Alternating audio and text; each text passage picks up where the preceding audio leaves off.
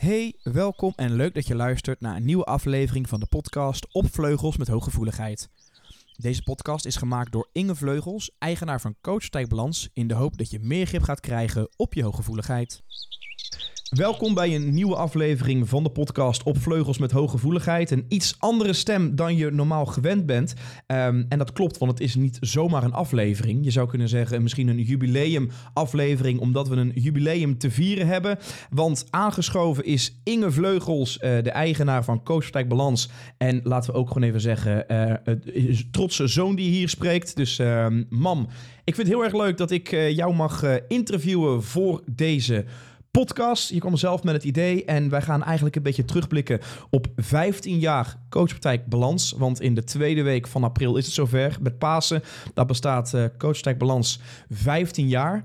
Um, laten we in eerste instantie maar gewoon heel even teruggaan naar het begin. Waar is dat zaadje ooit geplant? Nou, ik denk iets meer dan 15 jaar geleden. Nou, dankjewel voor de leuke intro, Joris. Um, mijn praktijk is eigenlijk begonnen uh, in eerste instantie als adviesbureau Vleugels. En ik heb toen uh, een eh, adviesbureau opgezet op het gebied van echtscheidingen.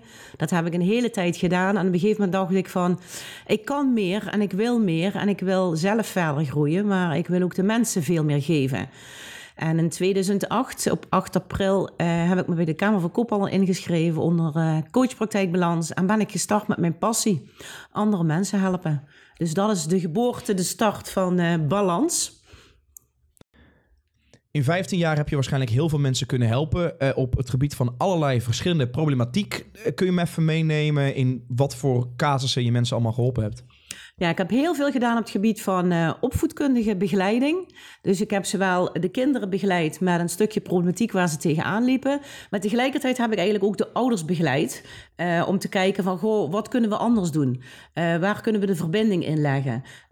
daar ben ik ja, wel gedreven in. En dat heb ik ook heel lang met heel veel passie gedaan. Ik heb veel bemiddelingszaken gedaan uh, bij scheidingen. En vooral heb ik me tijd lang gespecialiseerd op het gebied van uh, autisme en eh, ADHD. Er waren heel veel mensen die gaan scheiden, waar bijvoorbeeld een zorgenkind is en daar was niet voldoende ruimte voor. Dus ik kon dan goed het kind begeleiden wat zorg nodig had, extra zorg, maar ik kon ook de ouders begeleiden met de echtscheidingszorgen. Uh, en dat was wel heel erg tof. Ik heb jarenlang heb ik eigenlijk uh, begeleiding gegeven uh, via het PGB bij ouders thuis. Uh, waar problematiek was op het gebied van psychiatrie of psychologie. Um, daar begeleidde ik dus ook de combinatie ouders en kinderen. en na de decentralisatie van de gemeentes ben ik daarmee gestopt. En um, toen dacht ik van, goh, ik wil nog meer mijn passie volgen en ik wil nog meer specifiek doen waar ik heel blij van word. Want ik ben ervan overtuigd dat als ik heel veel energie kan geven, uh, dat dat ook ten goede komt aan de, aan de klant. En toen heb ik nog een aantal opleidingen gevolgd. Een van mijn passies is uh, studeren. Um, en die opleiding heb ik uitgebreid. En wat ik nu op het moment heel erg doe, is uh, heel veel mensen begeleiden op het gebied van hooggevoeligheid. Daar heb ik ook mijn uh, podcast uh, door laten inspireren op Vleugels met Hooggevoeligheid. Um, doe heel veel op het gebied van persoonlijke ontwikkeling.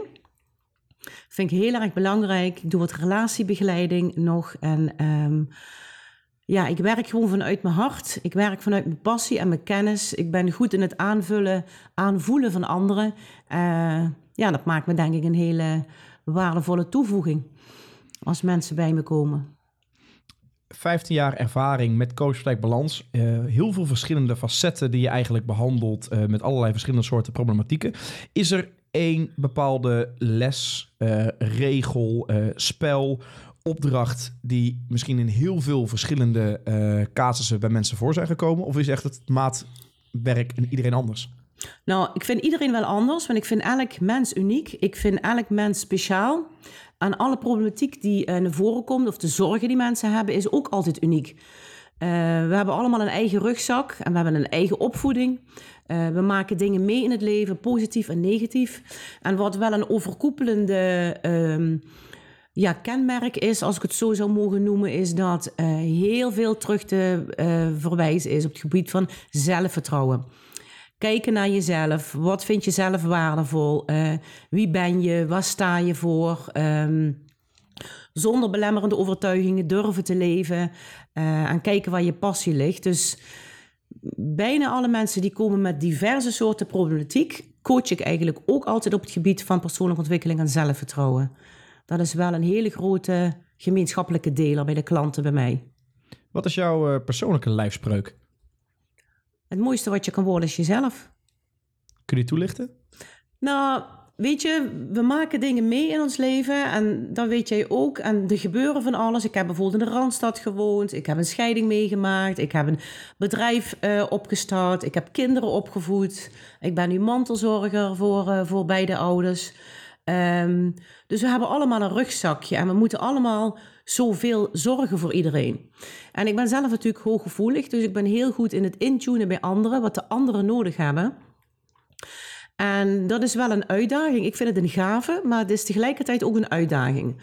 Want je moet vooral heel goed leren jezelf te begrenzen. En dat heb ik de laatste jaren wel heel goed, heel goed geleerd. Wat hoort bij mij? Wat kan ik bieden? Zonder dat ik eigenlijk mijn eigen energie verlies. ik wil met heel veel liefde heel veel geven. Ehm, maar soms moet je zelf ook bijtanken. Dus en ik denk dat dat voor heel veel mensen wel een, eh, wel een grote les is. En voor mij is dat ook geweest. Ja. Het mooiste wat je kan worden is jezelf. Klinkt natuurlijk op de basis, op papier klinkt het heel simpel. Praktijk is lastiger. Merk je ook dat het misschien de laatste jaren lastiger is geworden als je ook kijkt naar hoe misschien de maatschappij zich verandert. De prestatiemaatschappij altijd maar moeten kunnen presteren, niet mogen falen, niet mogen inkakken, want dan hang je zeg maar. Ja. ja, ik vind dat er heel veel van de mensen wordt verwacht. Ik begeleid bijvoorbeeld ook heel veel studenten. Ehm, over de wereld ook. Dat is heel tof om te doen. Hè? Dat is uniek dat ondanks de corona, of ja, heeft eigen voordeel dat je nu ook uh, online heel veel doet. Uh, de druk is gigantisch hoog. Je moet erbij horen, je moet presteren, je moet sociaal wenselijk gedrag vertonen. Uh, vooral de mond houden. Um, ja, er is heel veel druk, er is heel veel zorg, er zijn heel veel financiële zorgen in de wereld. Ja, er is heel veel onrust in de wereld, dat weet je zelf ook. En men moet maar allemaal doorgaan. En dat vind ik wel heel zorgwekkend.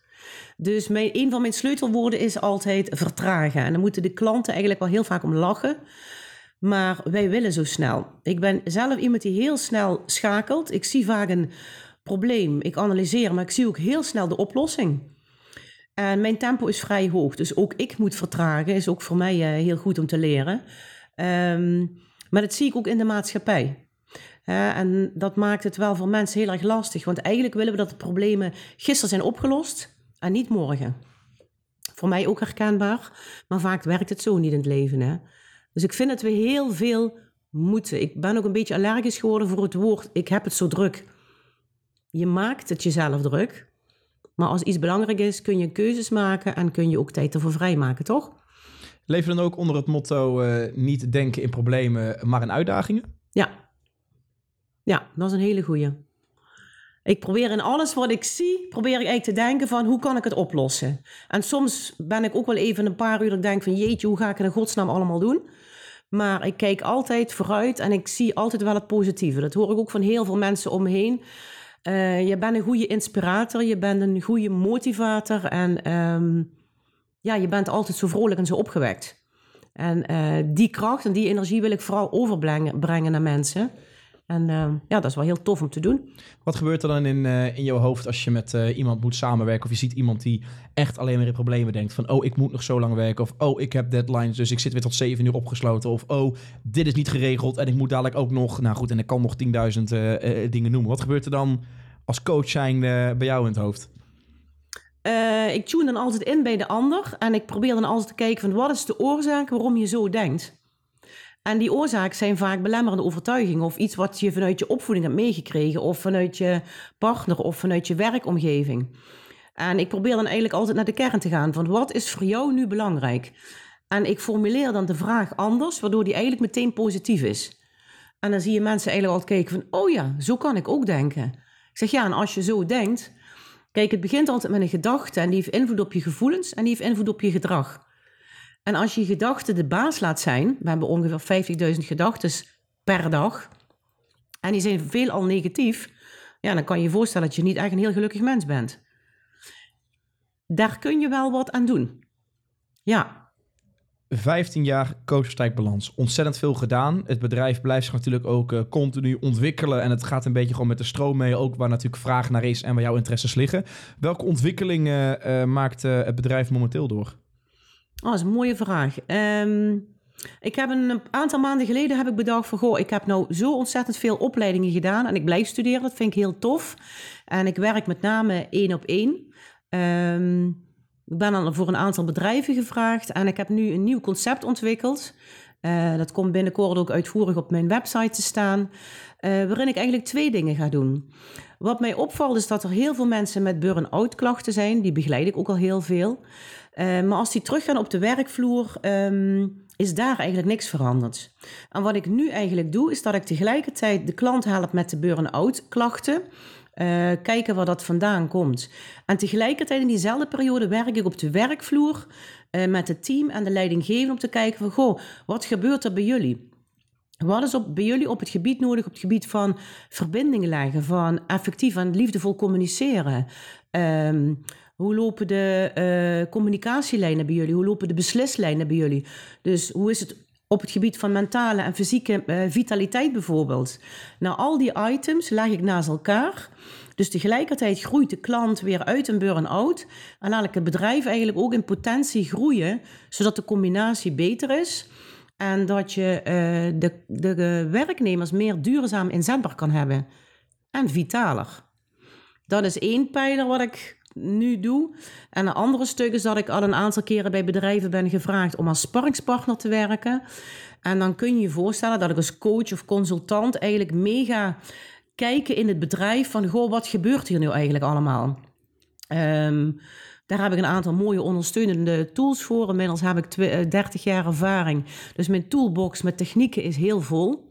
Een van die tools zou bijvoorbeeld zijn, ik kan de diskanalyse afnemen. Dat laat zien welk voorkeursgedrag je hebt en welk gedrag je um, hebt bijvoorbeeld bij stress. Wat er gebeurt als je in teams werkt. En uh, ik ben ervan overtuigd, ik heb nu meerdere leidinggevenden mogen begeleiden. Um, als je persoonlijk groeit, groei je ook altijd bedrijfsmatig. Laatst kwam bijvoorbeeld een leidinggevende van de Zuidas uit Amsterdam naar mij toe. En hadden we een sessie van een eh, aantal uur. En um, ik heb haar mogen begeleiden in, in het leidinggeven, maar vooral mogen begeleiden in persoonlijke ontwikkeling. En op het moment dat je zelf beter in staat bent om naar jezelf te kijken en te reflecteren, kun je je team ook veel beter aansturen. Dus persoonlijke groei zorgt altijd voor bedrijfsgerichte groei. Dus die twee pijlers, ik, ik heb gewoon alles op elkaar gegooid. Je hoort mijn enthousiasme. Even nog terug naar uh, die, die, die uh, burn-out begeleiding. Je zegt, uh, je werkt dan, je was natuurlijk mensen al op privébasis aan het werken, dus echt persoonlijke begeleiding. Je gaat ja. het nu combineren eventueel met op de werkvloer, dus op de werkvloer stressfactoren aanpakken en misschien de burn-out triggers wegnemen. Maar stel je zou dat doen, hoe belangrijk is dan alsnog zo'n persoonlijke begeleiding als je al eventueel op werk al die burn-out triggers factoren weg zou nemen? Bedoel je dan dat ik één op één blijf coachen of dat ik in de bedrijven ga? En ik zeg, hoe belangrijk is dan nog de één op één coaching als je al als een team gaat werken? Je gaat een team ondersteunen, je gaat een team helpen en een bedrijf helpen om naar burn-out klachten te voorkomen, eh, stressfactoren weg te ja. nemen. Hoe belangrijk is dan alsnog op dat gebied dan één op één traject? Nou, ik vind met name één op één traject heel belangrijk als er specifieke problematiek zit bij de teamleiders. Uh, maar ook heel belangrijk dat, kijk, je kunt een hele goed bedrijf hebben. Maar als een directie of een leidinggevende of een HR-manager bijvoorbeeld uh, dingen mist doordat hij zelf blokkades heeft, kan hij zijn team ook niet goed aansturen. Dus waar vooral mijn passie ook ligt, is om al mijn coachingstechnieken en ervaringen over te gaan dragen aan een leidinggevende of aan een HR-manager. Want dan kunnen ze zelf heel goed groeien, maar dan kunnen ze nog beter, beter hun team aansturen. Gaat het ziekteverzuim naar beneden uh, en dat is natuurlijk veel effectiever dan. Dit zijn de dingen waar je momenteel mee bezig bent. Um, wat zijn de plannen voor de toekomst? Wat, wat hoop je bereikt te hebben als ik jou spreek bij, bij, bij je 20-jarig jubileum? Um, dan hoop ik dat ik nog meer mensen blij mogen maken met mijn kennis. Uh, een van mijn passies is kennis delen. Dat zie je op de website dat ik allerlei trainingen en uh, online cursussen en masterclasses heb gemaakt. Dus dat wil ik zeker blijven doen. Uh, er komt een hele toffe nieuwe ontwikkeling aan. Want zoals je weet heb ik een special gemaakt. Heb je het lef om te groeien? op mijn podcast. En ik wil eigenlijk in de toekomst jonge ondernemers en ondernemers gaan interviewen op het gebied van intuïtief ondernemerschap. Um, want ik vind het heel belangrijk om anderen een podium te geven. En in die gesprekken wil ik ook heel graag mijn kennis delen. Ik heb een grote gunfactor, ook naar anderen. En ik hoop ook dat andere ondernemers ook hun kennis weer willen gunnen aan anderen. En ik denk als we dat samenvoegen, um, ja, een podcast vind ik inmiddels heel erg tof om te doen. Denk ik dat we uh, de wereld een stukje mooier gaan maken. Er zullen misschien ook mensen zijn die deze podcast luisteren, die al meerdere afleveringen hebben geluisterd. Er zullen ook mensen zijn die misschien dit toevallig tegen zijn gekomen, die hier misschien een beetje rauw dak zo in zijn gekomen. Is er een, een, een, les, een tip die jij mensen zou willen meegeven die voor het eerst naar deze podcast luisteren? Waarvan je denkt, dit is een klein dingetje wat je kan toepassen in je leven of in je, in je dagelijkse sleur, hoe sommige mensen het zullen zien, wat het zoveel makkelijker, leuker, mooier maakt? Vooral uh, proberen te gaan geloven in jezelf. Werken vanuit je hart, werken vanuit je gevoel. Kijk eens in de spiegel en zeg eens tegen jezelf dat je een mooi mens bent, dat je oké bent. Ik zeg altijd tegen de mensen, we hebben allemaal plussen en minnen. En er is heel veel aandacht voor de mindere kanten. Maar ik ben een coach uh, en zo sta ik ook in het leven. Ik wil graag de positieve dingen zien. Die wil ik overdragen, maar ik wil ook dat de mensen zelf gaan zien dat ze gewoon oké zijn en dat het goed is zoals ze zijn. Waarom vinden mensen dat zo moeilijk? In de spiegel kijken en zeggen je bent mooi of je ziet er goed uit? Omdat uh, er heel veel dingen zijn gebeurd misschien in hun leven of belemmerende overtuigingen zijn die maken dat ze twijfelen in zichzelf. En um, wat ik vooral belangrijk vind, is anderen een gezonde dosis zelfvertrouwen geven aan het geloof en de kracht in jezelf. En ik denk dat dat nog wel de grootste ja, factor is waar ik constant eigenlijk mee bezig ben. Heeft het misschien ook nu weer te maken met de maatschappij waarbij alles perfect lijkt te zijn? Onder andere de social media en tv en glamour en noem maar, maar op. Ja, ik kan mezelf ook wel herinneren dat ik vanuit de opvoeding ook wel een beetje gewend ben. Of van het moet perfect zijn en het moet netjes zijn. Heel liefdevol, heel mooi en heel warm. Uh, maar als je altijd naar perfectie streeft, denk ik dat je jezelf ongelooflijk tekort doet. Ja, kijk, deze podcast hoeft ook niet perfect te zijn, maar hij komt vanuit mijn hart. En jij praat ook vanuit je hart en dan is, dan is het gewoon goed. Tegenwoordig probeer ik ook de mensen aan te geven van omarm je imperfecte kant. Dan wordt het leven ontspannender en veel makkelijker. En uh, ik denk dat dat een, mooie, ja, een mooi stukje is wat ik kan meegeven. Ik denk dat het ook een mooie laatste les is voor, uh, voor deze podcast. Als er mensen zijn die luisteren en die zijn, uh, uh, nou, die hebben sowieso de moeite genomen om deze podcast te luisteren ter ere van het 15-jarig bestaan van Coachpartij Balans. zijn er mensen waar jij denkt van, oh, daar kunnen ze naartoe, mochten ze meer informatie willen, of daar moet je me zeker weten volgen, of daar deel ik hele, hele nuttige tips? Ja, Um, je kunt me sowieso vinden op LinkedIn via Inge Vleugels. Daar post ik met name qua bedrijfsmatige uh, dingen die ik doe, heel veel posters. Uh, coachpraktijkbalans.nl is natuurlijk uh, mijn website. Die blijft steeds onder constructie. Daar komen ook allemaal nieuwe dingen op. En um, op Facebook ben ik actief op Vleugels met hooggevoeligheid. Coachpraktijkbalans. En um, je mag me altijd bellen, mailen of appen. En ik sta open voor een live of online gesprek. Het lijkt Wees mij, welkom. Het lijkt mij, uh, me helemaal duidelijk. Is er, is er nog iets wat je kwijt waarvan je denkt, dat is me nu te binnen geschoten? Want ik ben eigenlijk uh, door mijn vragenlijstje heen. Nee, nou, ik vond het een tof interview. Ik vind het ook leuk dat jij, hè, als mijn zoon mij hebt geïnterviewd. De interactie gedaan, was. De interactie is altijd uh, heel tof tussen ons, dus dat is, dat is goed. En uh, aan jou een dankje dat ik al mijn kennis mag delen op het gebied van podcasten. Want dat heb ik mooi van jou geleerd. Dus mijn dank is groot. Geen probleem. Nou, mocht je deze aflevering geluisterd hebben en je vond hem tof, vergeet je dan niet even reviews achter te laten of sterren. Sterren kan je achterlaten op Spotify en een review als het goed is bij Apple Podcast. Je kan natuurlijk ook inderdaad de pagina's volgen op Vleugels met Hooggevoeligheid of Coachpraktijk Balans. En dan kom je er vanzelf. En meer info vind je sowieso op coachpraktijkbalans.nl. Mam, dankjewel. Dankjewel. Hopelijk heb je wat gehad aan deze podcast. Wil je nou altijd op de hoogte blijven? Vergeet dan niet deze podcast te volgen en te liken. En voor meer informatie kun je terecht op coachpartijbalans.nl.